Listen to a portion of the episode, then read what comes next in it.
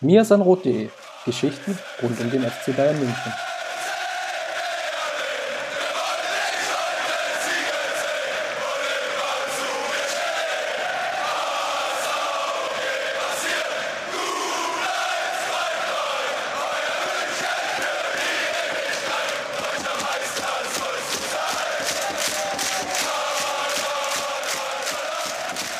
Herzlich willkommen zum Mir sind Rot Podcast, Folge 186. So weit sind wir mittlerweile gekommen und heute ist wieder eine ganz besondere Ausgabe, weil wir sind nicht alleine. Wenn ich sage wir, meine ich Justin Kraft, den ihr ja typischerweise hier an meiner Seite ja auch kennt, und meine Wenigkeit Christopher Ramm.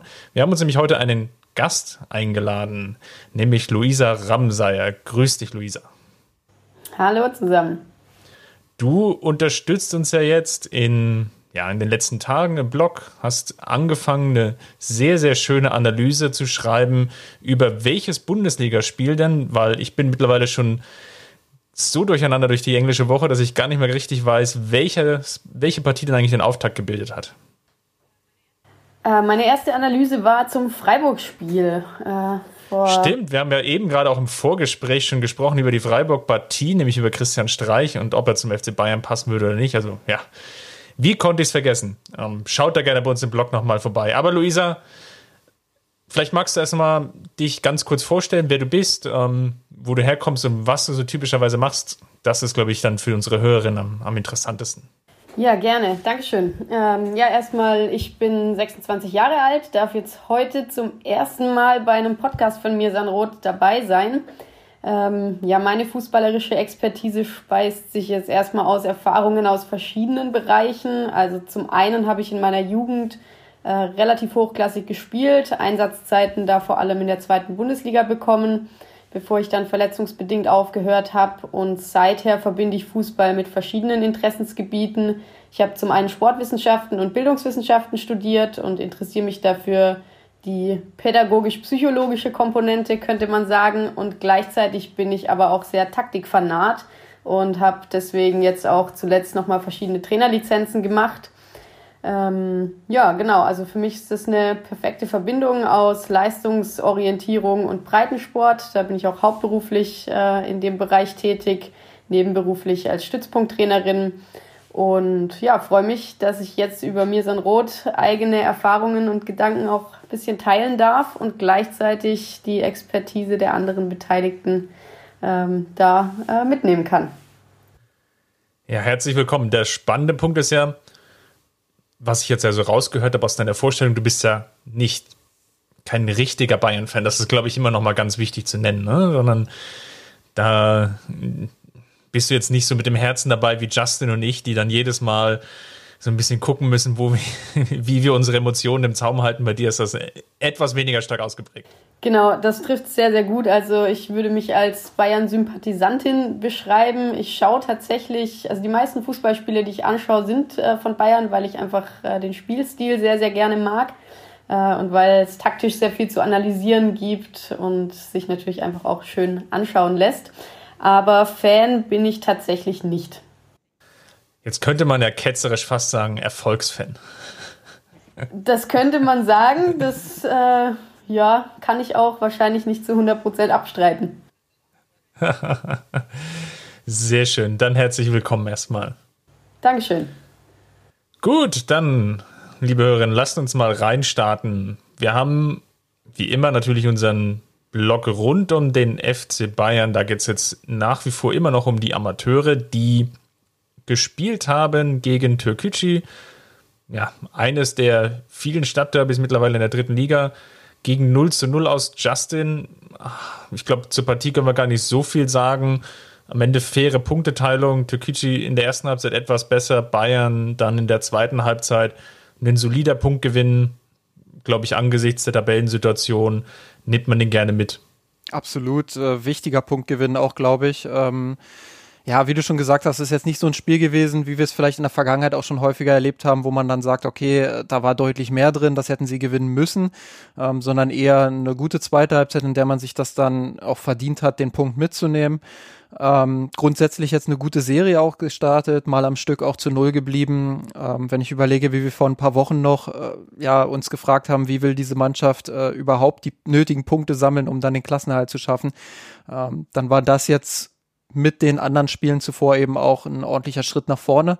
Ähm, ich glaube tatsächlich, das hängt auch ein bisschen damit zusammen, dass sich da ein Stück weit auch eine Mannschaft gefunden hat. Ich weiß nicht, wie du es siehst, aber ich hatte schon den, den Eindruck, dass ja, dass die Mannschaft einfach ein Stück weit eingespielter war, ähm, diese Automatismen, von denen man ja immer gerne spricht, ähm, besser miteinander funktioniert haben. Ähm, ja, und dass man dementsprechend auch einfach erfolgreicher und ein bisschen stabiler war. Genau, also Holger Seitz setzt da jetzt ja, konsequent auf eine eingespielte Mannschaft. Da werden wir gleich den Quervergleich zu Hansi Flick ziehen. Aber ja, was wir sehen ist, dass ähm, eine relativ stabile Truppe mittlerweile am Start ist, haben wir ja letzte Woche schon besprochen, führt natürlich dann zu einigen Spielern, die dann auch erstmal zunächst draußen sind. Und das hat sich aber jetzt in, von den Punkten her bezahlt gemacht. Es ging jetzt aber auch unter der Woche am Dienstag nicht weiter. Es war eigentlich eine englische Woche geplant in der dritten Liga. Da hieß es dann Verlieren verboten. Ähm, witterungsbedingt ist die Partie gegen Ferl abgesagt worden. Es hat relativ stark geschneit in München und die ja, Hermann Gerland Kampfbahn konnte nicht rechtzeitig fit gemacht werden für die Partie. Bisschen schade. Angesichts der ähm, jetzigen Form wird dann auch dazu führen, dass es dann nochmal hinten raus im Februar ein paar englische Wochen mehr gibt, weil es ja auch noch das ein oder andere Nachholspiel gibt. Also ja, mal schauen, wie es jetzt dann weitergeht. Wichtig ist, glaube ich, zu sehen, dass sich die Amateure da etwas stabilisiert haben in der Tabellenkonstellation. Aktuell eben mit 19 Spielen auf Platz 12. Solide drei Punkte Vorsprung vor dem äh, Nicht-Abstiegsplatz. Aber auch hier nochmal ein Querverweis. Letzte Woche hatten wir ja erwähnt, dass zum Beispiel Uerdingen jetzt in relativ schwierigen Fahrwassern ist. Kurze Zeit später, nachdem ich diese Äußerung gesagt habe, habe ich es ja fast gejinxt ist Uerdingen in die geplante Eigeninsolvenz eingetreten. Das heißt, dort wird es sehr Wahrscheinlichkeit nach einem Punktabzug geben. Es gibt es mittlerweile auch so weit, dass die ähm, Miete fürs Stadion nicht gezahlt wurde. Uerdingen ist ja Mieter des, der Arena in Düsseldorf.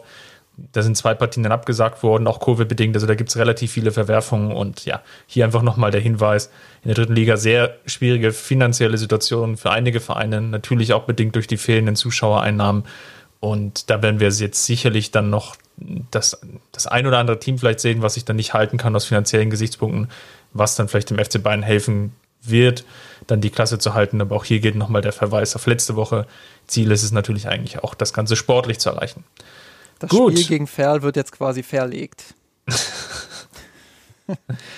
Sehr schön, dass du den auch noch reingebracht hast. Die Latte jetzt schön tief gehangen. Jetzt äh, denke ich, äh, kann Luisa easy drüber springen, wenn es um die, um die Bayern Männer geht. genau, die haben gespielt gegen Schalke 04. Und ja, Gott sei Dank ging es ja dann noch 04 aus. Dann war die Headline wenigstens schnell geschrieben beim Spielbericht. Aber lasst uns mal auf das Sportliche kommen. Luisa, Hansi Flick hat ja einige Probleme in der Viererkette und hat dort vor allem personell relativ viel rotiert gehabt in der gesamten Hinrunde. Und jetzt kristallisiert sich so ein bisschen heraus, dass es ein relativ festes Abwehrzentrum, zumindest mit Boateng Alaba gibt. Macht es aus deinen Gesichtspunkten Sinn, dass jetzt Flick da einfach einen Schritt zurückgegangen ist und so eine feste Grundformation, will ich es jetzt mal nennen, äh, etabliert hat mit den beiden und dann ja bei den Außenverteidigern so ein bisschen variiert, zumindest auf der Linksverteidigerposition, aber auch auf der Rechtsverteidigerposition? Ja, definitiv. Also äh, ich hatte schon das Gefühl, dass es einerseits natürlich berechtigt war oder der Situation auch geschuldet war bezüglich des straffen Spielplans, dass Rotationen einfach notwendig auch geworden sind. Ähm, gleichzeitig hatte ich aber das Gefühl, dass genau das zu einer Unsicherheit geführt hat und zu ja, einem Gefühl als Zuschauer zumindest eines nicht eingespielt Seins und dementsprechend äh, ist das für mich jetzt als neutrale Außenstehende, äh, wenn man es mal so nennen kann, äh, die richtige Reaktion, die Flick da jetzt äh, gebracht hat, um einfach ein stabiles Abwehrzentrum zu generieren. Justin, jetzt war ja relativ spannend zu sehen, dass Flick jetzt wieder auf Süle gesetzt hat als Rechtsverteidiger. Glaubst du, das ist jetzt eine Lösung, die wir in der Saison jetzt noch häufiger sehen? Das war ja auch eine Idee, die er gegen Leverkusen und Wolfsburg schon verfolgt hat. Ja, ich kann mir vorstellen, dass es äh, noch häufiger passieren wird. Ähm, ich habe auch vernommen, dass das vielerorts als Watschen gegen Pavard so ein bisschen verbucht wurde. Ähm, ich sehe es eher als Watschen gegen, gegen Bunazar, der ja extra für diese Rolle dann auch verpflichtet wurde, um Pavard eben nicht nur Pausen zu geben, sondern ihn auch möglicherweise zu ersetzen, wenn, wenn Pavard eben nicht die Form hat, ähm, die er braucht. Jetzt ist es bei Pavard nun mal so, dass er schon länger in einem kleinen Formtief steckt. Ähm, andererseits will ich schon nochmal da auch sagen und darauf hinweisen, dass, dass ich schon fand, dass Pavard ähm, insbesondere gegen, oh, ich weiß gar nicht mehr, ob es Freiburg oder Augsburg war, aber in beiden Spielen, glaube ich, hatte ich äh, den Eindruck, dass er schon ein bisschen stabiler war, ähm, bisschen besser auch äh, agiert hat. Ähm, aber ja, Süle ist ein, ist ein sehr unorthodoxer Rechtsverteidiger, würde ich mal sagen.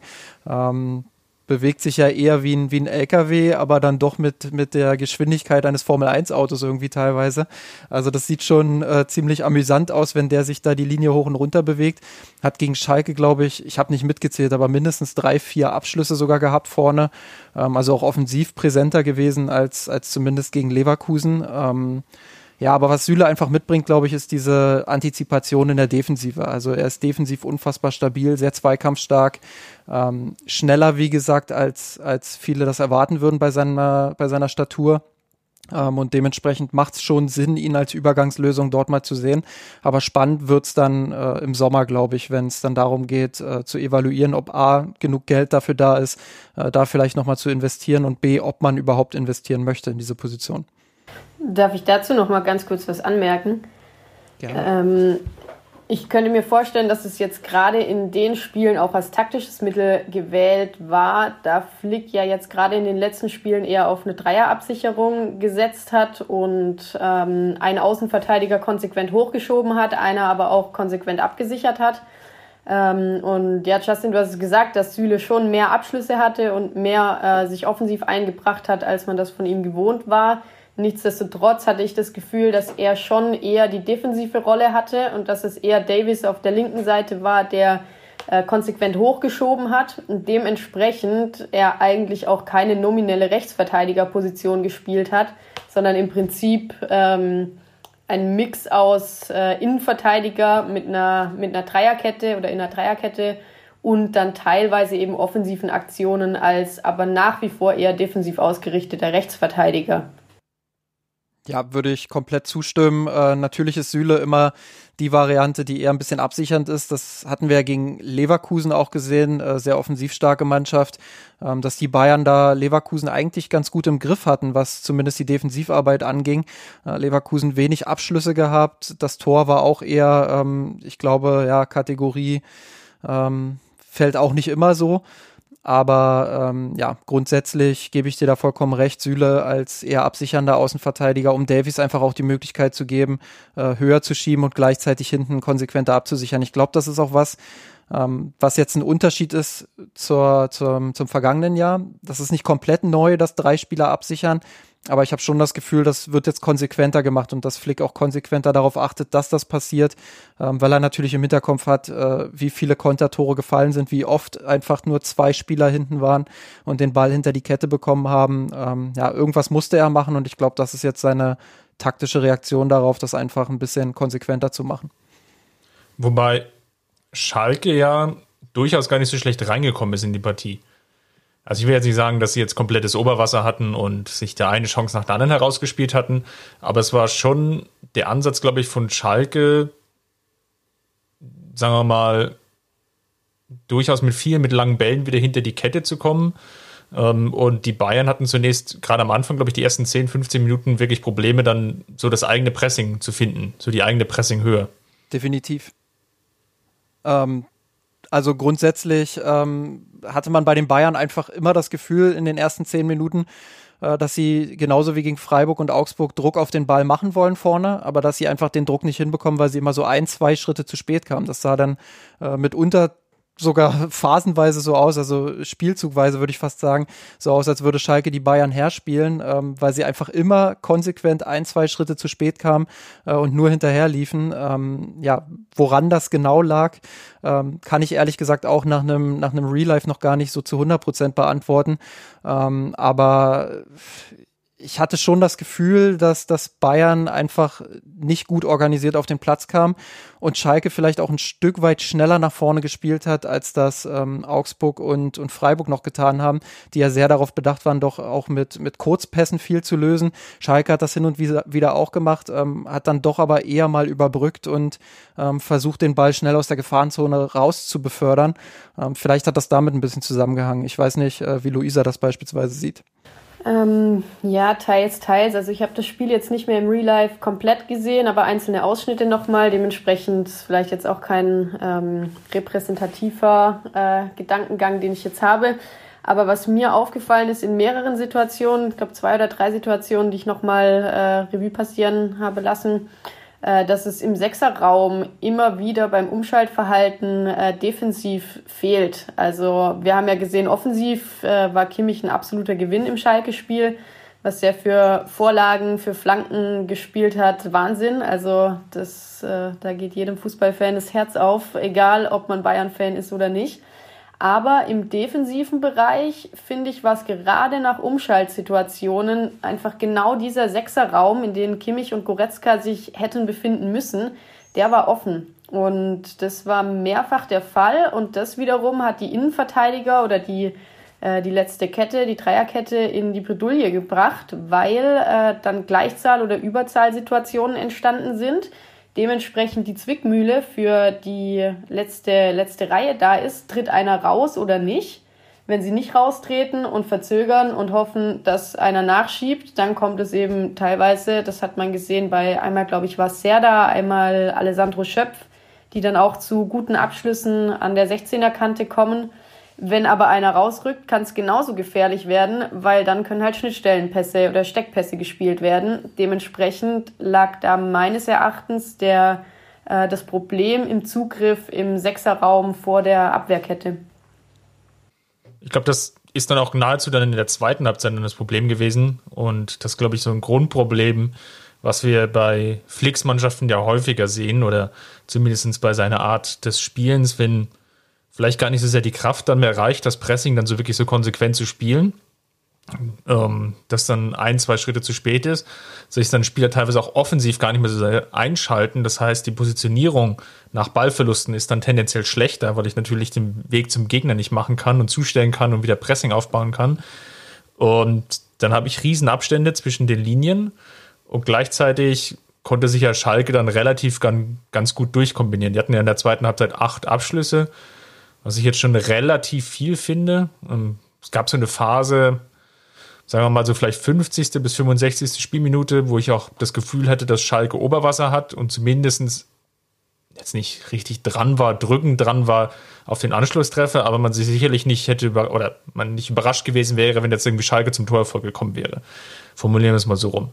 Und das liegt da, glaube ich, bei, bei Flicks Fußball und das war, glaube ich, auch in den anderen drei Partien jetzt zuletzt einfach häufiger zu sehen, dass es dann so diesen kleinen Einbruch in der zweiten Halbzeit gab, dass die erste Halbzeit ganz gut war, Positionierung gut, aber dass man es dann halt nicht schafft, die, diese Positionierung ähm, und dieses Pressing und die Spielphilosophie aufrechtzuerhalten über, ich will gar nicht sagen 90 Minuten, aber zumindest vielleicht 60, 65 oder zumindest so lange, bis man da deutlicher führt. Ich meine, das 2-0 hat dann beruhigt das Spiel etwas, aber jetzt auch nicht so sehr, dass jetzt Schalke dann schon komplett die weiße Fahne gehisst hat muss man natürlich auch nochmal darauf hinweisen, dass in der ersten Halbzeit ja viele Chancen auch da waren, den Sack früher zuzumachen, ähnlich wie gegen Augsburg.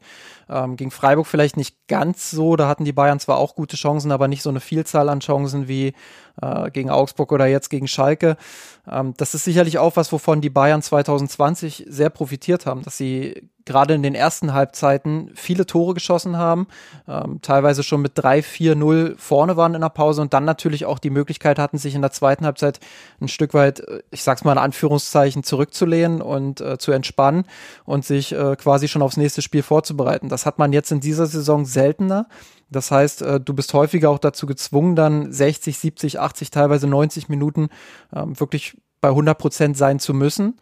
Und ähm, auch das ist sicherlich ein Grund neben des engen Spielplans, äh, warum ja vielleicht das ein oder andere Korn dann manchmal fehlt. Hm, das ist ein interessanter Punkt, so habe ich da noch nie drüber nachgedacht. Zu Chris Aussage würde ich gerne noch was sagen, nämlich hatte ich so ein bisschen aus Trainerinnenperspektive mir auch die Frage gestellt, ob das eine Philosophiefrage ist, auch von Flick, ähm, weil ich das Gefühl hatte, dass Bayern defensiv im Prinzip gar keinen Zugriff wollte. Also mir war oder mir ist nach wie vor noch nicht so ganz klar, ob sie wirklich ähm, bis zum 16er Raum den Zugriff gar nicht wollen ähm, oder ob das eine Philosophiefrage, also genau, also ob es an den Spielern liegt, die es nicht umsetzen können oder ob es eine Philosophiefrage ist, dass die es gar nicht äh, umsetzen sollen oder wollen quasi. Wisst ihr, wie ich meine?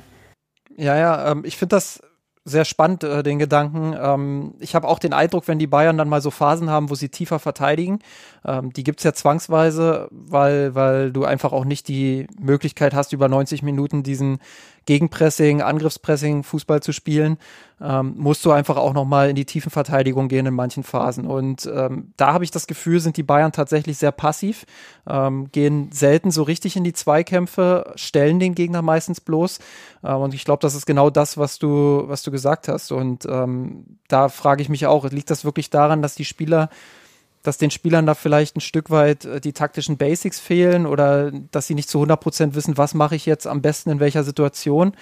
Ähm, oder liegt es einfach daran, dass es auch so gewollt ist? Ich meine, es gibt ja mit Lucien Favre beispielsweise auch einen Trainer, ähm, der sehr bekannt dafür ist, den Gegner möglichst nur zu stellen und unter Druck zu setzen, damit, äh, dass er quasi jetzt in seiner Passentscheidung eingeschränkt ist. Ähm, aber es funktioniert halt nicht effizient genug. Und ich glaube, die Bayern stehen da häufig in ihrer tiefen Verteidigung nicht gut genug, um den Gegner dann unter Druck zu setzen. Und dann sieht das häufig auch eher nach Schwimmmodus aus, als dass sie da irgendwie sicher irgendwie, irgendwie stehen würden. Ähm, und das ist durchaus problematisch. Ja. Ähm, da gebe ich dir absolut recht, habe ich auch so beobachtet.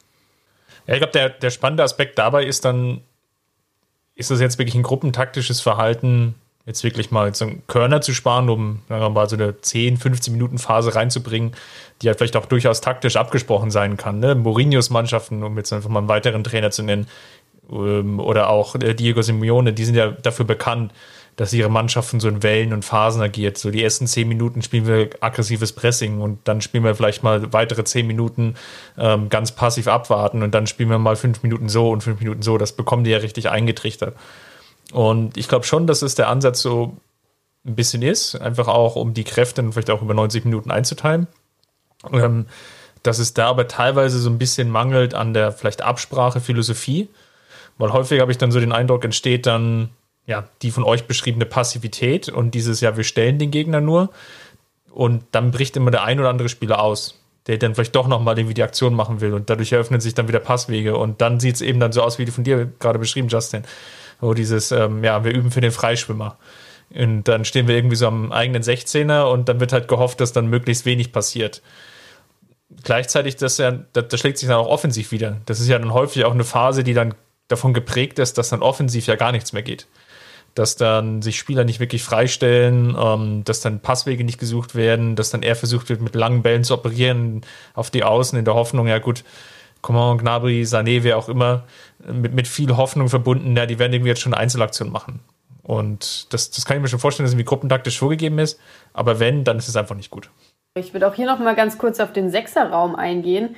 Ähm, weil ich habe immer mal wieder so das Gefühl, es kann ja gut sein, dass man, also manche Trainer locken dann ja auch quasi oder wollen ja genau solche Abschlüsse aus der zweiten Reihe, die äh, statistisch dann eher ungefährlich sind. Aber ich finde, das wirkt so ein bisschen, also man kann es nicht so ganz greifen, ob es wirklich gewollt ist oder nicht, weil es eben nicht, ähm, äh, ja, eben weil doch sehr gefährliche Aktionen teilweise auch daraus resultieren und weil, ich finde, das hast du ziemlich gut nochmal zusammengefasst, das ist eigentlich genau mein Punkt gewesen, Chris, äh, diese Entscheidungsfähigkeit zu wissen, okay, wann lasse ich dann den Abschluss zu und wann muss ich aber vielleicht halt auch mal zupacken. Ja, ich finde, äh, dass gerade beim Umschalten dann, wenn man in so einer tieferen Verteidigungsposition ist und den Ball dann doch mal gewinnt, ähm, finde ich, dass die Bayern dann manchmal auch ein bisschen zu überhastet agieren. Also dass sie, dass sie grundsätzlich einfach sofort das Tempo dann suchen. Ich meine, ist ja logisch, ähm, wenn du in so einer Position bist und den Ball dann mal gewinnst und der Gegner vielleicht auch ein Stück aufgerückt ist, dann willst du natürlich auch versuchen, äh, die Situation irgendwie zu nutzen. Aber dann auch nochmal Thema Entscheidungsfindung. Manchmal wäre es dann eben doch besser, den Konter vielleicht eher abzubrechen, das Spiel nochmal zu beruhigen, den Ball zu halten und eben nicht auf Teufel komm raus, jeden Konter wirklich durchzuziehen, ähm, dann vielleicht den Ball wieder zu verlieren und dann kommst du in so einen offenen Schlagabtausch, der den Bayern einfach überhaupt nicht gut zu Gesicht steht. Ähm, das ist, glaube ich, auch so ein Element, was aktuell so ein Stück weit verloren gegangen ist, wobei ich gar nicht weiß, ob das äh, jemals zu 100 Prozent da war unter Flick, ähm, dass da einfach auch eine Balance herrscht aus, wann kontrolliere ich den Gegner mit Ballbesitz und äh, wann gehe ich wirklich das Tempo und äh, versuche vorne äh, die Tore zu erzielen und, und nutze dann die Räume, die sich vielleicht auch ergeben haben. Und ich glaube, ähm, da hat Flick auch 2020 viel immer drüber gesprochen, auch, ähm, dass, dass die Mannschaft da einfach noch besser werden kann. Ähm, jetzt reden wir natürlich äh, über ein paar Monate später, aber weniger Trainingszeit und ähm, ich glaube, das ist eine der Herausforderungen, die, die Flick in den nächsten Wochen, Monaten, äh, vielleicht sogar äh, in diesem Jahr hat. Ja, dann lasst uns mal darüber sprechen, weil wir jetzt schon, schon Kimmich genannt haben. Und ähm, ich fand auch Goretzka dann wieder ex extrem gut in seiner Rolle, auffälliger als zuletzt, der es, glaube ich, dann eben ganz gut geschafft hat, hohe Ballgewinne zu forcieren. Und das war, glaube ich, ein Punkt, ähm, den, der war gegen Augsburg schon zu sehen. Der ist dann aber im Schalke-Spiel sukzessive gerade so Mitte erster Halbzeit dann relativ stark geworden, dass die Bayern sehr, sehr viele Ballgewinne im Angriffsdrittel hatten. Und das ist, glaube ich, so ein Aspekt, der die letzten Wochen doch schon verloren gegangen zu sein schien und der natürlich dann auch hilft, sich, glaube ich, Torchancen zu erspielen. Wir haben ja häufig auch hier gesessen, Justin, haben darüber philosophiert, ja, woran liegt es denn jetzt? Ähm, warum hatten der FC Bayern weniger Torchancen? Und ich glaube, ein Aspekt ist sicherlich dabei immer gewesen, dass man es eben nicht geschafft hat, hohe Ballgewinne zu forcieren und dann einfach mit zwei, drei Pässen zu einer Abschlusssituation zu kommen. Und da sehe ich jetzt zumindest in der jetzigen Verfassung wieder eine Tendenz zur Verbesserung. Das finde ich ganz interessant, weil also ich habe das schon auch ähnlich beobachtet mit den hohen Ballgewinnen und äh, das ist ja im Prinzip genau das Ziel davon, dann mit zwei, drei Pässen direkt äh, eine wirklich gefährliche Torchance zu kreieren. Ich hatte aber das Gefühl, dass ganz viele von diesen hohen Ballgewinnen eben nicht zu einer äh, gefährlichen Torchance geführt haben. Ja, äh, würde ich, würde ich sogar zustimmen. Die Bayern äh, haben so ein bisschen Probleme damit, nach den Ballgewinnen äh, das dann auch auszuspielen. Ähm, ich weiß nicht, ob es an den Laufwegen liegt, ob es an, an der Abstimmung generell liegt. Ähm, aber irgendwie fehlt dann immer so, so ein kleiner Tick. Ähm, beispielsweise, wenn, wenn Müller mal den Ball klatschen lässt, äh, aber der Spieler nicht nachläuft, ähm, oder wenn, wenn Laufweg einfach in eine ganz andere Richtung erfolgt, als da, wo der Pass dann hingespielt wird. Das sind dann immer so die vorletzte, letzte Aktion vielleicht, ähm, die nicht funktioniert. Was mir auch aufgefallen ist, gerade gegen Schalke, viele Fernschüsse, also viele überhastete Schüsse auch teilweise. Klar, Alaba hat dann äh, gegen Ende mit ein bisschen Unterstützung von Fährmann dann äh, das 4-0 gemacht durch so ein Ding. Aber äh, grundsätzlich ist es halt kein Mittel, was extrem erfolgsversprechend ist. Klar, du hast einen Abschluss, du ähm, holst vielleicht auch mal eine Ecke raus, hast vielleicht auch mal ein Traumtor dabei aber es sollte halt nicht überhand nehmen und es sollten halt nicht zu viele ähm, Abschlüsse aus der Distanz sein. Und gerade wenn man den Ball gewinnt, äh, hoch gewinnt und dann die Möglichkeit hat, mit drei, vier Spielern auf eine unsortierte Defensive anzulaufen, ähm, habe ich schon das Gefühl, dass dann teilweise zu überhastet abgeschlossen wird und eben nicht der letzte Pass dann nochmal in den Strafraum erfolgen kann. Dieser letzte Ball in die Tiefe, ähm, das fehlt mir manchmal tatsächlich dann auch. Luisa, könnte das daran liegen, dass die Flügelstürmer, also nehmen wir es mal Knabri und Sané, die ja gegen Schalke gespielt haben, vielleicht auch zu sehr aktuell auf ihren individuellen Erfolg schauen, weil sie halt einfach, ja, ich will nicht sagen in der Kritik stehen, aber Sané wird natürlich aufgrund der Ablöse einfach ähm, sehr, sehr stark beäugt und Serge Gnabry hat ja jetzt auch eine relativ lange Durchstrecke hinter sich, sodass ich irgendwie das Gefühl habe, dass jede Aktion, die die beiden machen wollen, besonders gut sein soll und dass sie dann gar nicht so sehr die einfache Lösung suchen, sondern irgendwie immer den komplizierten Weg oder immer das Besondere. Ja, also da würde ich dir voll zustimmen. Ähm, woran das genau liegt, äh, finde ich schwer zu beurteilen. Äh, mag sicher mit diesem Druck auch zusammenhängen. Ich habe auch das Gefühl, äh, mit Justin hatte ich es da auch schon mal davon, ähm, ja, dass sie sich dann eben beweisen wollen. Das ist wahrscheinlich auch das, was du meinst.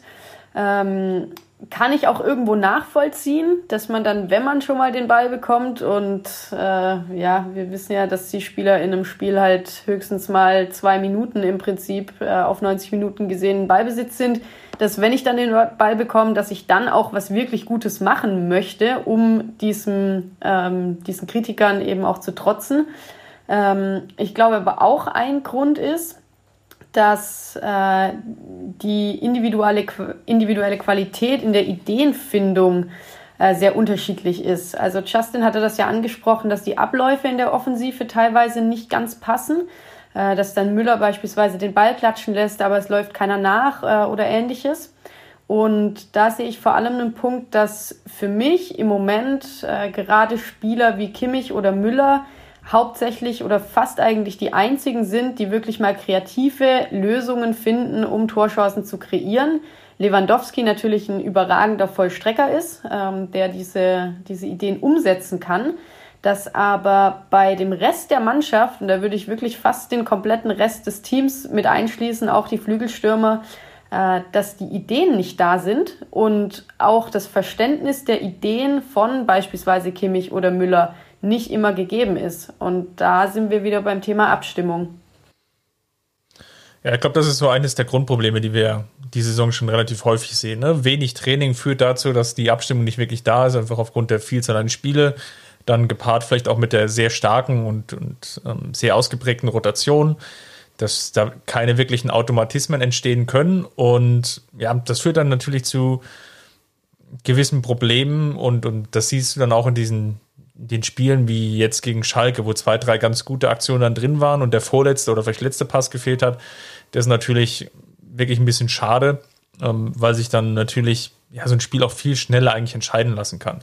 Augsburg ist ja ein weiteres Beispiel genauso für ähm, die Vielzahl an Chancen, die im Endeffekt da waren, die aber dann nicht nachhaltig genug genutzt wurden. Und ähm, ja, ich glaube, da wird, ist, ist Flick immer noch so ein bisschen am Hadern, um Sortieren, ähm, wie er das genau hinkriegt. Jetzt gab es zum Beispiel auch Phasen bei den Flügelstürmern, nehmen wir Kingsley Coman, der eine relativ gute Phase hatte vor Weihnachten mit fünf, sechs Torbeteiligungen am Stück hintereinander weg und der jetzt so langsam in diese kleine Form, der da wieder reinkommt. Und ich glaube, das ist aber auch relativ normal, dass du einfach diese Wellenbewegung hast. Und da muss Flick halt irgendwie immer schauen, wie kriegt er das Ganze so ausbalanciert, dass es halt eine homogene Einheit ist. Mhm. Ja, das finde ich einen guten Punkt, vor allem auch was diese, ja, in Anführungszeichen normalen Dellen betrifft in der Formkurve. Äh, ich muss auch sagen, dass ich jetzt einfach aus, also gleich verstehe, dass das natürlich aus Bayern-Fansicht äh, man da immer das letzte, die letzten Prozentpunkte rauskitzeln möchte und vielleicht noch ein bisschen kritischer sogar äh, die Spieler sieht als äh, objektiv oder von außen betrachtet. Ähm, ich persönlich finde aber, dass gerade Spieler wie jetzt Sané oder Gnabry, äh, dass es definitiv in Teilen berechtigt ist, dass sie in der Kritik stehen. Und warum sie auch in der Kritik stehen, dass man aber trotzdem beachten muss, dass das wirklich ein sehr, sehr hohes Niveau ist, was sie trotz allem spielen. Und dass man eben auch nicht damit rechnen kann, dass äh, die Flügelstürmer in jedem Spiel ein oder zwei Vorlagen äh, oder Tore mit beisteuern, dass diese Form Kurven und Dellen einfach auch vollkommen normal sind und da meines Erachtens auch, was die Medien betrifft, aber auch grundsätzlich im Verständnis vom Profifußball ein bisschen zu viel Maschinendenken für mich äh, mit drin steckt. Ja, ich äh, sehe das genauso wie Luisa und man muss natürlich immer vorsichtig sein. Wenn man diese, diese Spieler dann kritisiert, ähm, dann ist das durchaus berechtigt, weil natürlich äh, Sané hier und da auch mal einen Fehlpass spielt, Gnabry äh, nicht so torgefährlich ist wie noch in, in Jahren zuvor. Äh, das ist aber extrem hohes Niveau und äh, da, dahingehend gebe ich Luisa dann auch vollkommen recht. Ähm, dass man das einfach immer im Hinterkopf haben sollte, dass die Bayern immer noch über eine enorme Klasse da vorne verfügen. Ähm, allein die, die Schnittstellen Pässe auch von einem Thomas Müller. Gut, das ist jetzt kein Flügelspieler, aber was der für Schnittstellenbälle da ähm, gegen Schalke gespielt hat, war teilweise allererste Sahne. Ähm, apropos Sahne, auch, auch Leroy Sané natürlich, ähm, der wirklich sehr aktiv war jetzt in den letzten Spielen, der viel auch mit nach hinten gearbeitet hat, was ja ähm, häufig auch an ihm kritisiert wurde, äh, viele Bälle auch im, im, Pressing gewonnen hat, hier und da vielleicht ein Stück weit auch zu viel macht, ähm, aber der wirklich sehr engagiert ist und wo ich einfach auch beobachte, ähm, dass der ja, dass der besser wird mit, mit jedem Spiel irgendwie. Klar, er stellt nicht alle Fehler sofort ab und äh, bei manchen Fehlern denkt man sich dann auch, Mensch, den hast du jetzt drei, vier Mal gemacht, äh, mach ihn doch bitte nicht noch ein fünftes Mal, dann mach das doch. Ähm, aber ich glaube, man unterschätzt da ein Stück weit auch die, die Situation. Bei Gnabry muss man sicherlich sagen, ähm, der, der einfach ein Stück weit womöglich, ich stecke da nicht drin, aber womöglich ein Stück weit überspielt ist. Ähm, einfach ein unfassbares Jahr 2020 hatte, äh, der sicherlich auch davon profitiert hätte, wenn nach dem Trippelsieg ein bisschen mehr Pause gewesen wäre.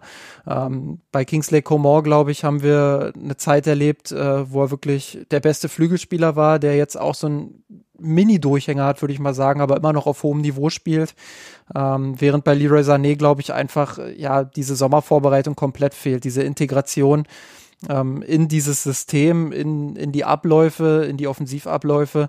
Das merkt man ihm einfach nach wie vor an. Individuell ähm, ich glaube, da, da wird mir kaum jemand widersprechen. Es ist nicht nur der beste Neuzugang bei den Bayern, sondern einfach auch extreme Qualität. Allein seine Tore, die er erzielt, sind ja fast durchgängig Weltklasse.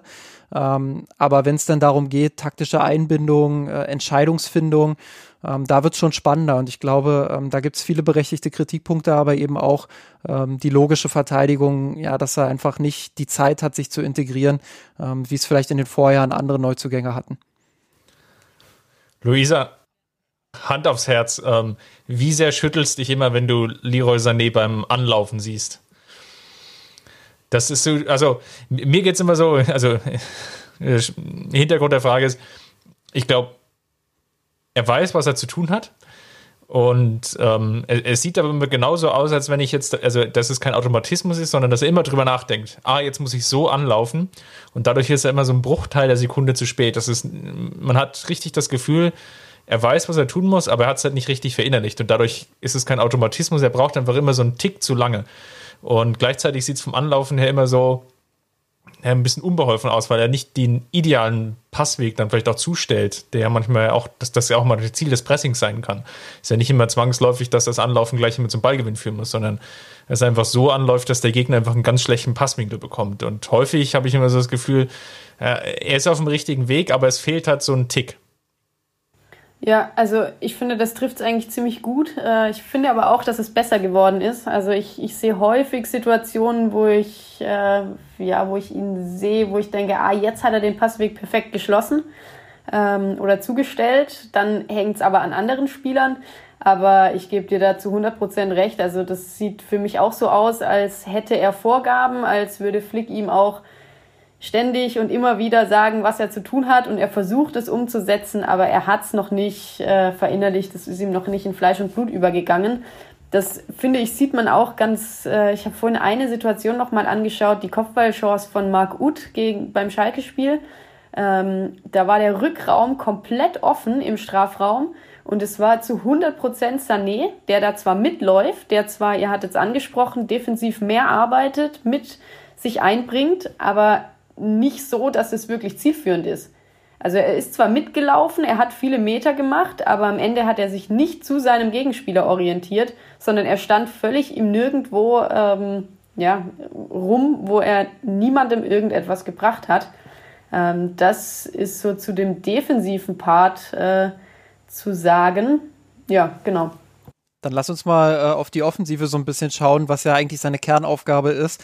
Ähm, wir haben ja ähm, am, am, Wochenende direkt nach dem Schalke-Spiel auch äh, bei Clubhouse äh, schon drüber gesprochen, aber ich würde die Diskussion jetzt gerne quasi hier mit rüberholen, ähm, weil viele den Eindruck, oder was heißt viele, aber ich habe auf Twitter hin und wieder den Eindruck auch wahrgenommen, ähm, dass er vielleicht in einer, in einer in Anführungsstrichen falschen Rolle spielt, wo er einfach im Halbraum häufig mit dem, mit dem Rücken zum Tor steht, ähm, sich viel drehen muss, ähm, so, so eine Art Nadelspieler auch geben muss, statt äh, wie beispielsweise für Schalke damals oder auch äh, wie für Manchester City damals ähm, vom Flügel kommend, idealerweise vom linken Klü äh, Flügel äh, in Dribblings zu gehen, vielleicht auch mal die ein oder andere gefährliche Flanke zu schlagen. Ähm, das prägt ja sein Spiel eher nicht bei den Bayern, sondern er ist ja eher so dieser, dieser Halbraumstürmer, ähm, der dann eben auch mal mit dem Rücken zum Tor agieren muss und dort auch viele Bälle verliert. Ähm, vielleicht kannst du noch mal kurz wiedergeben, ähm, ja, wie du seine Rolle da wahrnimmst. Ähm, ja, ich wollte gern einen anderen Punkt noch mal ganz kurz ansprechen, bevor wir da tiefer reingehen, äh, der damit zusammenhängt und zwar auch äh, in Bezug auf die Taktik. Du hattest es vorhin schon angesprochen, äh, dass Sané schon auch immer wieder kleine Fehler macht und die teilweise auch sehr mit der Entscheidungsfindung zusammenhängen. Auch hier frage ich mich, wie bei der Diskussion, die wir vorhin hatten, sind die Abschlüsse aus der zweiten Reihe des Gegners äh, teilweise provoziert, also äh, will Flick das so? Da frage ich mich bei Sané auch manchmal, ist mir jetzt konkret aufgefallen, er bekommt immer wieder äh, hohe Bälle, ähm, diagonale Seitenwechsel teilweise auch, die er direkt ablegt. Und manche davon funktionieren, aber ganz häufig ist diese direkte Ablage eine super Idee, aber in der Umsetzung scheitert es halt noch. Und da frage ich mich dann schon manchmal, jetzt anhand dieses konkreten Beispiels, will Flick das so von ihm? Also hat er überhaupt eine Chance, eine Entscheidung äh, selbst zu treffen? Oder weiß er einfach, wenn ich so einen Ball kriege, dann muss ich den direkt ablegen, weil das wird von mir taktisch gefordert? Ähm, diese Frage stelle ich mir an der Stelle auch immer noch. Also wie viel ist da dem Spieler zuzurechnen? Ich will ihn da nicht in Schutz nehmen und ich möchte auch Flick da nicht äh, kritisieren oder irgendwas in den Mund legen, was gar nicht da ist. Das sind einfach nur Gedankengänge, die sich bei mir so ein bisschen eingeschliffen haben, aufgrund der Tatsache, dass Sané so häufig Fehler mehrmals hintereinander macht, wenn man sie denn als Fehler bezeichnen kann.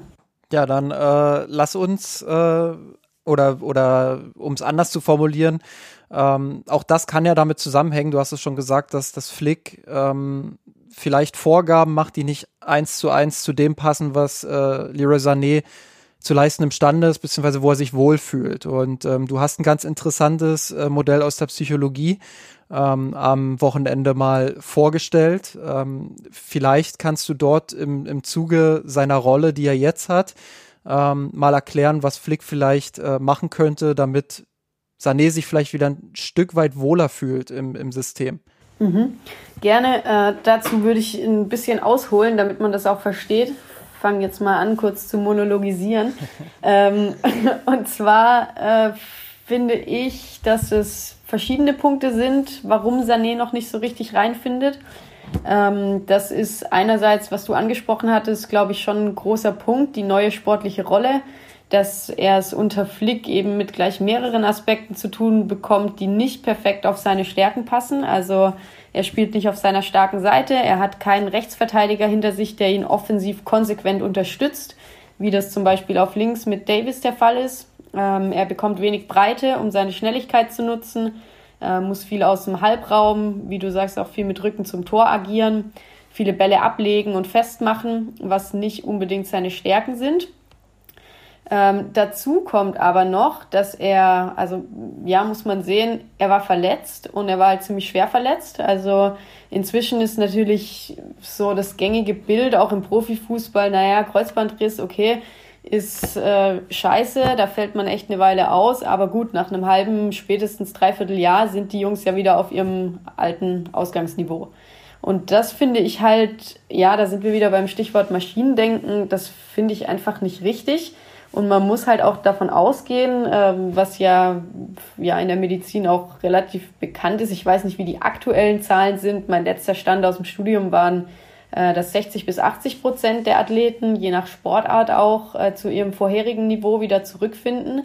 Äh, und das aber auch wiederum nach sehr unterschiedlicher Zeit. Also so blöd es klingt, aber es dauert halt so lang, wie es dauert. Und man kann solche Verletzungen halt schlicht nicht nach einer bestimmten Zeitspanne abhaken. Ähm, da reagiert jeder individuell und äh, da spricht vielleicht auch meine persönliche Erfahrung mit Kreuzbandrissen aus mir, aber ich bin da der Meinung, dass man den Spielern auch Zeit geben muss, die sie brauchen. Und Sané braucht die offensichtlich gerade noch. Er ist ja schon wieder auf einem sehr hohen Niveau, aber diese letzten Prozentpunkte, seine Verletzung ist jetzt anderthalb Jahre her, mag sein, dass das noch mal ein halbes Jahr dauert oder vielleicht auch noch mal länger, aber er scheint ja ziemlich hart daran zu arbeiten. Das mal als zweiter Punkt. Also wir haben die neue sportliche Rolle, wir haben die Verletzung. Ähm, wir haben als dritten Punkt das neue Umfeld, die neue Mannschaft, den neuen Trainer, also äh, eine Gesamtveränderung. Sané hat ja auch eine Familie, ähm, als sehr junger Mann, 25, nach wie vor finde ich sehr jung. Ähm, der da sehr, sehr viele Belastungen oder ja, eine Mehrfachbelastung auch zu stemmen hat, ähm, ja, wo man auch nicht davon ausgehen kann, dass es der Normalzustand ist, dass man sich als Spieler sofort und ohne Eingewöhnungszeit an neue Situation gewöhnt. Und ähm, ja, ich habe jetzt auch tatsächlich gestern ein Interview im Spiegel gelesen mit Sané, das ich auch ganz interessant fand, was sein, äh, ja, so seine Persönlichkeit, sein Charakter auch betrifft. Ich maße mir dann nicht an, den Charakter äh, eines Menschen, den ich nicht kenne, abschließend zu beurteilen, aber man liest ja so ein bisschen was immer mal wieder raus, auch zwischen den Zeilen. Ähm, und ich wage da einfach mal die Annahme, dass Sané auch ein Spieler ist, der ähm, ja relativ sensibel ist an manchen Stellen, äh, Facetten auch hat in seiner Persönlichkeit, ähm, die ja, sensibel ist, glaube ich, das richtige Wort, äh, sind. Und das meine ich nicht im negativen Sinne, sondern einfach als wertfreie Feststellung. Ähm, und wenn wir jetzt davon ausgehen, dass er sowieso äh, sensible Facetten an sich hat und uns die ganzen davor jetzt äh, genannten Punkte nochmal vor Augen führen, finde ich, kann man schon konstatieren, dass das sehr, sehr viel ist, was da auf einen jungen Mann ähm, einströmt. Und an der Stelle ähm, wäre jetzt, äh, ja, war so mein Gedanke mit dem Modell aus der Psychologie. Ähm, da gibt es die Idee, dass es eine Komfortzone gibt, ähm, in der man, ja, in der alles vertraut ist, in der man sich wohlfühlt, in der man ja, sich sicher fühlt, weiß, was auf einen zukommt und auch weiß, dass man die Aufgaben, die in dieser Zone auf einen einströmen, bewältigen kann. Ähm, allerdings lernt man in dieser Zone halt nicht wirklich was Neues dazu ähm, sondern erst, wenn man sich wirklich in eine Lernzone reinbegibt, also äh, ja, sich auch mal in Situationen begibt, die man nicht kennt, die neu sind, die unvertraut sind, ähm, wo man aber das Gefühl hat, man ist noch in der Lage, sie mit den Werkzeugen, die man sich angeeignet hat, äh, zu bewältigen. Und dann ist aber da das Problem, dass sobald man ähm, oder ja, dass die, äh, die Schwelle zu so einer Panikzone wird das genannt in dem Modell, äh, relativ gering ist oder relativ klein ist, ähm, weil aus einer Unsicherheit, die man noch bewältigen kann, halt auch ganz schnell eine Unsicherheit wird, äh, wo man das Gefühl hat, jetzt bin ich überfordert. Und bei Sané, um da wieder konkret drauf zurückzukommen, habe ich einfach das Gefühl, es ist zu viel insgesamt, was neu ist für ihn, was unvertraut ist, ungewohnt ist, womit er sich erstmal, ähm, ja, wo er auch einfach erstmal Zeit braucht, sich dran zu gewöhnen. Und ich könnte mir da jetzt vorstellen, dass es schon helfen würde, an einer dieser Stellschrauben zu drehen, wie beispielsweise an der sportlichen Rolle. Ähm, und wenn es zum Beispiel nur wäre, dass er auf seiner starken Seite eingesetzt wird oder ähm, dass er mehr Breite bekommt, um seine Schnelligkeit auszunutzen, um sich eben ein bisschen Selbstvertrauen wiederzuholen über seine Stärken, die er hat. super, super spannend. Ähm, Chris, ich würde den Ball jetzt gleich mal an dich weiterspielen und die Moderatorrolle so ein bisschen klauen in dieser Situation. ähm, glaubst du auch, dass, dass eine Rollenveränderung im System dazu führen könnte, dass Sané vielleicht noch ein Tick stärker wird. Ich meine, wir haben es ja gesagt, das ist immer noch ähm, Meckern auf hohem Niveau und, und Sané macht ja seine Fortschritte und äh, er ist immer noch auch wichtig fürs Offensivspiel der Bayern. Ähm, aber es fehlen halt äh, einige Elemente und glaubst du, dass es äh, auf einer anderen Position, einer anderen Rolle, dass es da vielleicht besser funktionieren könnte? Und wenn ja, was würdest du konkret ändern? Taktisch natürlich wieder völlig falsch gemacht, ganz viele Fragen auf einmal gestellt, aber ich versuche es mal ähm, in, in, in meinen eigenen Worten überzuleiten. Ich, ich finde den Aspekt Rolle ziemlich spannend, weil er natürlich jetzt bei Flick eigentlich als rechter Flügel gesetzt ist. Ich glaube, das hat vor allem den Grund, dass er eben mit seinem starken linken Fuß dann auch den Abschluss suchen kann. Dass das ein Element ist, was die Mannschaft von Hansi Flick braucht oder vielleicht brauchte in einigen Spielen einfach noch einen zusätzlichen Spieler zu haben, der torgefällig ist, der Torgefälligkeit erzeugt. Klar, der FC Bayern ist natürlich, wenn man es total runter subsumiert, total abhängig von Robert Lewandowski und wie er funktioniert. Ähm, dann gibt es auch noch einen Thomas Müller, der, wenn er wie jetzt wieder mit aufsteigender Form unterwegs ist, natürlich dann immer ein sehr, sehr zentraler Spieler sein kann. Dann vielleicht auch noch Goretzka zu nennen, der aber auch eine phasenweise eben lange gefehlt hat. Und dann wird es halt dahinter dann schon relativ eng. Ähm, dann sind nicht mehr so viele Spieler da. Vor allem die Flügelstürmer. Kingsley Coman ist jetzt auch nicht bekannt dafür, in jeder Saison 10 Tore zu liefern oder 15 Tore zu liefern. Ähm, bei Gnabry ist jetzt der ja, in die Form einfach auch nicht so vorhanden, dass er sich wirklich viele Torchancen herausspielt, beziehungsweise abschlussstark präsentiert. Und dann macht es natürlich schon Sinn, dann einfach auf Sané dann einfach als, als starken Abschlussspieler auf der Rechtsaußenposition zu setzen. Nichtsdestotrotz kann ich euer Argument total nachvollziehen und würde es vielleicht auch mal gerne sehen, ihn vielleicht auf der linken Außenbahn zu sehen, wo er dann eher als Vorlagengeber unterwegs ist, vielleicht dann auch noch mit einem Davis an seiner Seite, muss dann einfach auch spielerisch einfach noch einen zweiten Spieler gibt, der ihn unterstützen kann, dass er einfach ein bisschen mehr Freiräume bekommt, dass er sich da ähm, ja, in diesem Ian Robben, Philipp Lahm-Style dann auch mal hinterlaufen kann. Also Davis jetzt an der Stelle, ähm, dass Sané vielleicht mal hinterlaufen kann, dass eben die Schnelligkeit, die auch ein Davis mit reinbringt und der dadurch ja Räume und Lücken reißt, dann auch mal für sich nutzen kann, um dann vielleicht auch einen Ball mal scharf in, in die Mitte zu spielen oder vielleicht auch mal mit seinem schwachen, in Anführungsstrichen rechten Fuß dann auch einen Abschluss zu suchen. Das sind sicherlich Optionen, das kann ich mir schon mal vorstellen. Aber da ist natürlich wieder die Frage, in welchem Spiel und wann. Und da fehlt natürlich jetzt ein bisschen die Zeit, wobei man ja jetzt den Luxus hat durch den Vorsprung, den man sich in der Tabelle erarbeitet hat, dass man vielleicht noch das eine oder andere ausprobiert. Jetzt nicht im Hinblick jetzt auf die Club-WM, die ja ansteht, sondern vielmehr vielleicht auch im Hinblick auf die Champions League gegen Lazio Rom, wo es ja dann Mitte Februar auch ernst wird. Ich finde, äh, dass du einen ganz wichtigen Punkt auch jetzt nochmal gemacht hast. Ähm, klar, wir reden jetzt über, über das individuelle Puzzleteil Leroy Sané und äh, diskutieren darüber, was könnte noch besser laufen und wie könnte es noch besser laufen. Aber Flick muss natürlich äh, das gesamte Puzzle im, im Blick haben und nicht nur die einzelnen Puzzleteile. Ähm, Sprich, er muss gruppentaktisch natürlich dafür sorgen, ähm, dass die Mannschaft am besten funktioniert. Und wenn das im Moment bedeutet für ihn, äh, dass Leroy Sané in der Rolle, in der er aktuell spielt, äh, am meisten Sinn ergibt, beziehungsweise ähm, auch wenn Leroy Sané da vielleicht nicht selbst an sein Maximum kommt, ähm, dass es dann halt im Gesamtpuzzle was ergibt, ähm, dass die Mannschaft einfach äh, dadurch homogener ist vielleicht oder besser zusammen funktioniert, ähm, dann kann ich das durchaus nachvollziehen. Ähm, zumal ich nicht glaube, dass äh, Sané diese Rolle generell nicht ausüben kann. Ich glaube schon, äh, dass es ein bisschen so ist, wie Luisa das äh, wunderbar mit dem Modell erklärt hat, dass er aktuell in dieser Panikzone ist, ähm, dass man vielleicht dafür sorgen muss, ähm, dass er ein Stück weit in, zurück in die Lernzone kommt, ähm, aber dass er in dieser Lehr Lernzone ähm, es durchaus auch schaffen kann, diese Rolle zu adaptieren und dann einfach noch ein vielfältigerer Fußballspieler werden kann, ein flexibler Fußballer, äh, Fußballer und ähm, jemand, der einfach noch mehr äh, Stärken und noch mehr Unberechenbarkeit äh, in sich vereint. Jolle hat zum Beispiel am Wochenende einen interessanten Punkt gemacht und alle, die Jolle noch kennen. Ähm, ja, Jolle spricht jetzt aktuell ab und zu mal wieder über Fußball, auch wenn es bloß bei der sehr exklusiven Clubhouse-App ist. Ähm, Habe ich sehr genossen, ihr da, ihr da mal ein bisschen bei ihren Gedankengängen wieder zuzuhören.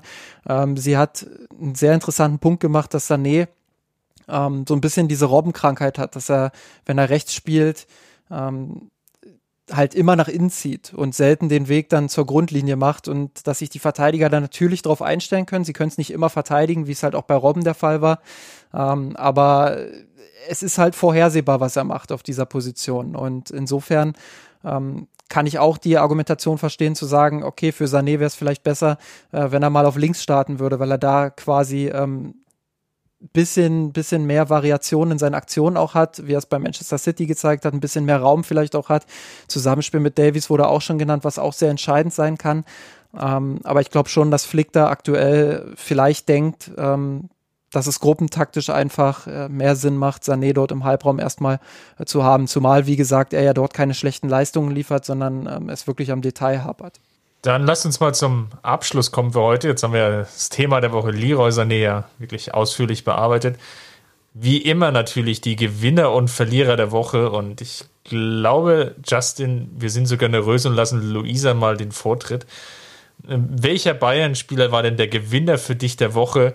Ich glaube, wer ganz genau zugehört hat, kann zumindest oder hat schon eine ganz gute Idee entwickelt, wer da ganz, ganz vorne ist auf der Liste.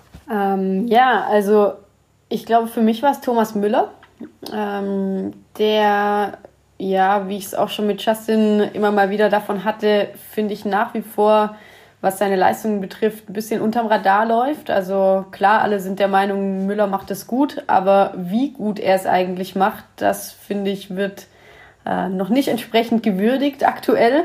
Und da möchte ich hier mal vorangehen. Ähm, Justin hat es vorhin schon genannt, er spielt wahnsinnige Schnittstellenpässe.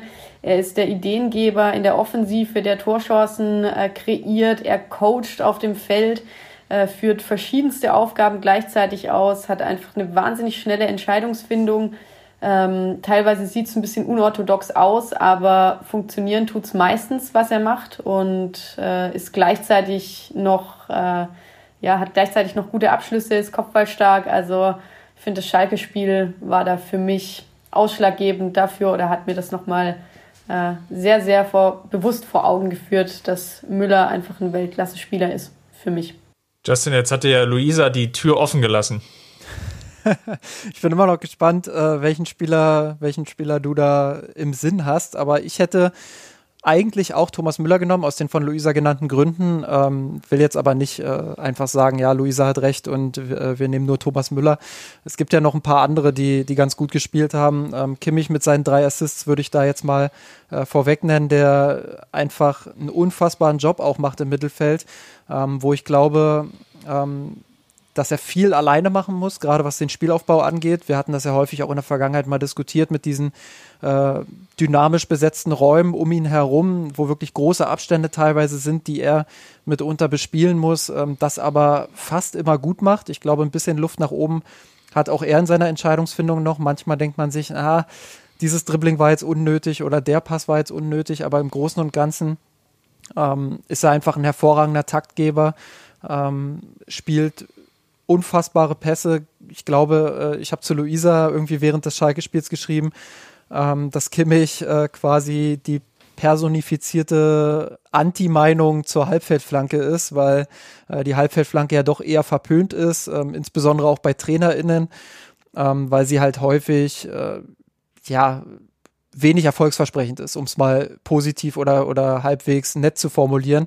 Ähm, Kimmich hingegen, ähm, ja, der, da habe ich das Gefühl, seine Halbfeldflanken sind halt häufiger gefährlich, als es die Statistik zulässt. Und ähm, er hat ja auch gegen, gegen Schalke wieder einige ähm, in den Strafraum geschaufelt, die dann wirklich sehr gefährlich wär, waren. Ihm kommt da sicherlich auch zugute, dass Müller wirklich tolle Laufwege hat, dass Lewandowski tolle Laufwege hat und die auch wunderbare Abnehmer sind. Ähm, aber dieses Gefühl, was er einfach in den Ball legt, ähm, das ist schon bemerkenswert. Und ja, für mich bisher einer der Spieler ähm, der Saison. Man hat es auch gesehen, als er verletzt war, wie sehr er gefehlt hat. Aber jetzt auch wieder einer der Gewinner der Woche. Ja, jetzt wird es dann für mich etwas komplizierter, aber ich nehme mal einen ganz unorthodoxen Pick, nämlich Manuel Neuer. Einfach nur aus dem Grunde, weil er ja ganz lange darauf warten musste, dass er den Bundesliga-Rekord von Oliver Kahn einstellen konnte mit den ja, zu Null Spielen, den sogenannten Weißen Westen. Und das ist dann gleich im Spiel darauf geklappt hat, Oliver Kahn dann zu überflügeln mit 197 Partien jetzt ohne Gegentor. Das ist jetzt der Grund für mich, ihn zum Spieler der Woche zu machen. Und ja, vielleicht auch die Social Media Abteilung des FC Bayern jetzt endlich durchatmen kann, nachdem sie den ganzen Content dafür schon auf Halde hatten. Dann hat es, glaube ich, gesamte drei Monate gedauert, bis dann, ja, es dann endlich soweit war. Also von daher Manuel Neuer, der Gewinner der Woche von meiner Seite. Luisa, wer ist denn der ja, Verlierer der Woche für dich? Ah, ich habe gerade überlegt und so ein bisschen geschwankt zwischen Pavard und Hernandez. Ähm, für mich ist Hernandez der Verlierer der Woche, aber nicht, ähm, oder beziehungsweise ich muss es kurz ausführen. Ähm, er ist für mich deshalb Verlierer der Woche, weil er trotz guter Leistungen äh, nicht auf seiner angestammten Position zum Einsatz äh, gekommen ist und nach wie vor nur eine äh, ja, sehr unkonstante Rolle hat in der Startelf-Formation. Ähm, und einerseits ist das nachvollziehbar, andererseits eben nicht. Äh, er hat eben, wie gesagt, sehr konstante, sehr gute Leistungen abgeliefert in den letzten Wochen. Und es ist, so wie ich das mitbekommen habe, in der äh, Bayern-Fan-Bubble äh, auch sehr heiß diskutiert, warum äh, Hernandez nicht spielt. Ähm, ich persönlich kann das so ein Stück weit irgendwie nachvollziehen, Flicks Entscheidung, dass er da auch auf Alaba setzt äh, als äh, seinen ja, Abwehrstrategen, Abwehrchef. auch wenn er vielleicht gerade auch eine Formdelle hat. Und äh, ich finde auch persönlich, dass Hernandez nicht, ja, mit seinem Spielstil nicht zu den Bayern passt oder nicht zu dem System, das, äh, das Bayern spielen möchte. Ähm, aber ich weiß auch, dass ich da jetzt auf Kontroverse stoßen werde. Ähm, ja, dementsprechend trotz allem Hernandez für mich Verlierer der Woche, weil er trotz guter Leistungen äh, nicht äh, seinen Platz in der Stammformation etablieren kann. Finde ich ganz spannend, äh, das Thema und äh, würde mich da noch mal kurz einklinken, bevor ich meinen Verlierer nenne.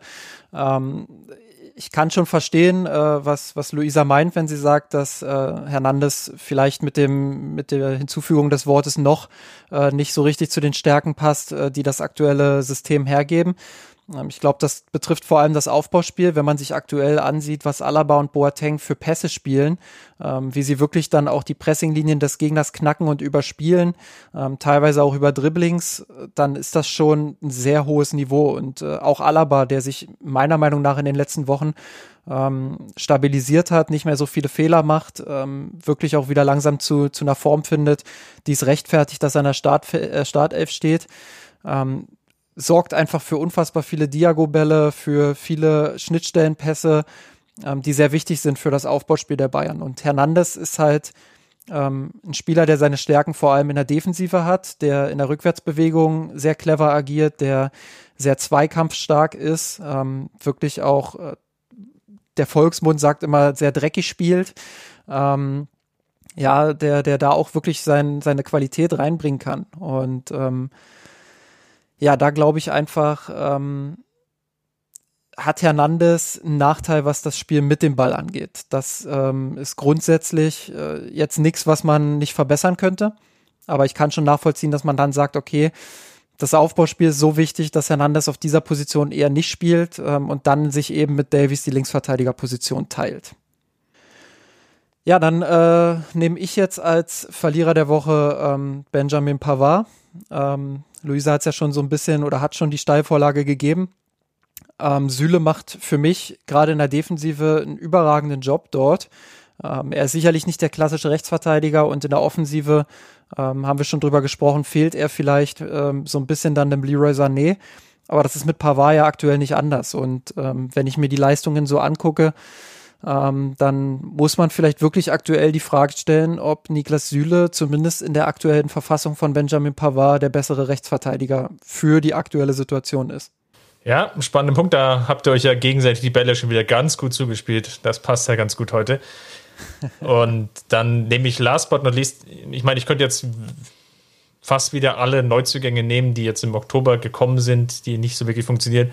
Aber ich nehmen da an prominenter Stelle einfach mal Douglas Costa heraus, der es nicht schafft, in der jetzigen Situation auch nur als Einwechselspieler sich anzubieten. Das ist ja in der Situation geradezu bemerkenswert, wenn wir fünf Auswechslungen haben, weil dann einfach ja die Option da durchaus besteht, dann in der 80., 75. Minute dann eingewechselt zu werden. Wenn wir uns mal rekapitulieren, was Flick letztes Jahr ja häufig gemacht hat, dann war es ihm ja gerade die Phase, wo er dann nochmal den Perisic und einen Coutinho gebracht haben, hat, die einfach als 12., 13., vielleicht 14. Spieler einfach besser funktioniert haben. Und von, bei Douglas Costa war sicherlich die Erwartungshaltung, dass er in diese Rolle reinschlüpft.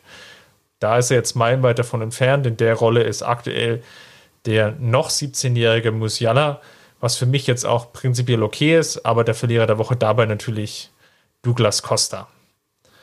Und damit haben wir den Podcast auch im Kasten. Vielen Dank, dass ihr mal wieder so lange durchgehalten habt. Vielen, vielen Dank auch an unseren Gast, Luisa. Hat mir sehr viel Spaß gemacht. Ja, danke euch. Mir hat es auch viel Spaß gemacht. Genau, Justin und meine Wenigkeit, ja, ihr, ihr, ihr, kennt uns ja, das habt ihr ja sowieso schon immer ertragen, aber ich hoffe, dass es euch nochmal Spaß gemacht hat, gerade die Expertise von Luisa und ihre Einblicke ähm, zu bekommen, die ja vielleicht noch, oder die ja durchaus ein bisschen abweichend waren zu unseren und ja, wir dadurch auf jeden Fall mehr Farbe in dem Podcast drin hatten. Falls es uns gefallen hat, ähm, shared oder teilt uns gerne die Eindrücke, die ihr hattet ähm, bei uns im Blog unter mirsanrot.de. Natürlich sonst auch auf Twitter und Facebook. Ja, und für die ganz jungen Leute natürlich sind wir auch bei Instagram zu finden. Wenn ihr uns unterstützen wollt mit dem, was wir tun, dann schaut gerne bei patreon.com vorbei slash mirsanrot Dort könnt ihr uns einfach mit einem finanziellen Obolus unterstützen, bekommt dadurch ein bisschen Zugriff, ein bisschen früher Zugriff auf den Podcast hier, ähm, wenn sich es vom Schneiden her für uns anbietet. Und last but not least bekommt ihr da meistens monatlich ein Stück von Justin zu verschiedenen Themen. So, dann haben wir diese Abteilung Hausmitteilung auch wieder abgehakt und ich bedanke mich bei dir, Luisa, nochmal und vor allem bei dir auch, Justin. War wie immer schön und wir hören uns dann nächste Woche. Macht's gut, Servus. Servus. Tschüss. Wir haben den Kampf gewonnen, den Thron erklommen, der Haien hat's gemacht. Ich hab geträumt von dir, von unserer Weltpläne. Kampf gewonnen, den Thron erklommen, der Haien hat's gemacht. Ich hab geträumt von dir, von unserer Weltpläne.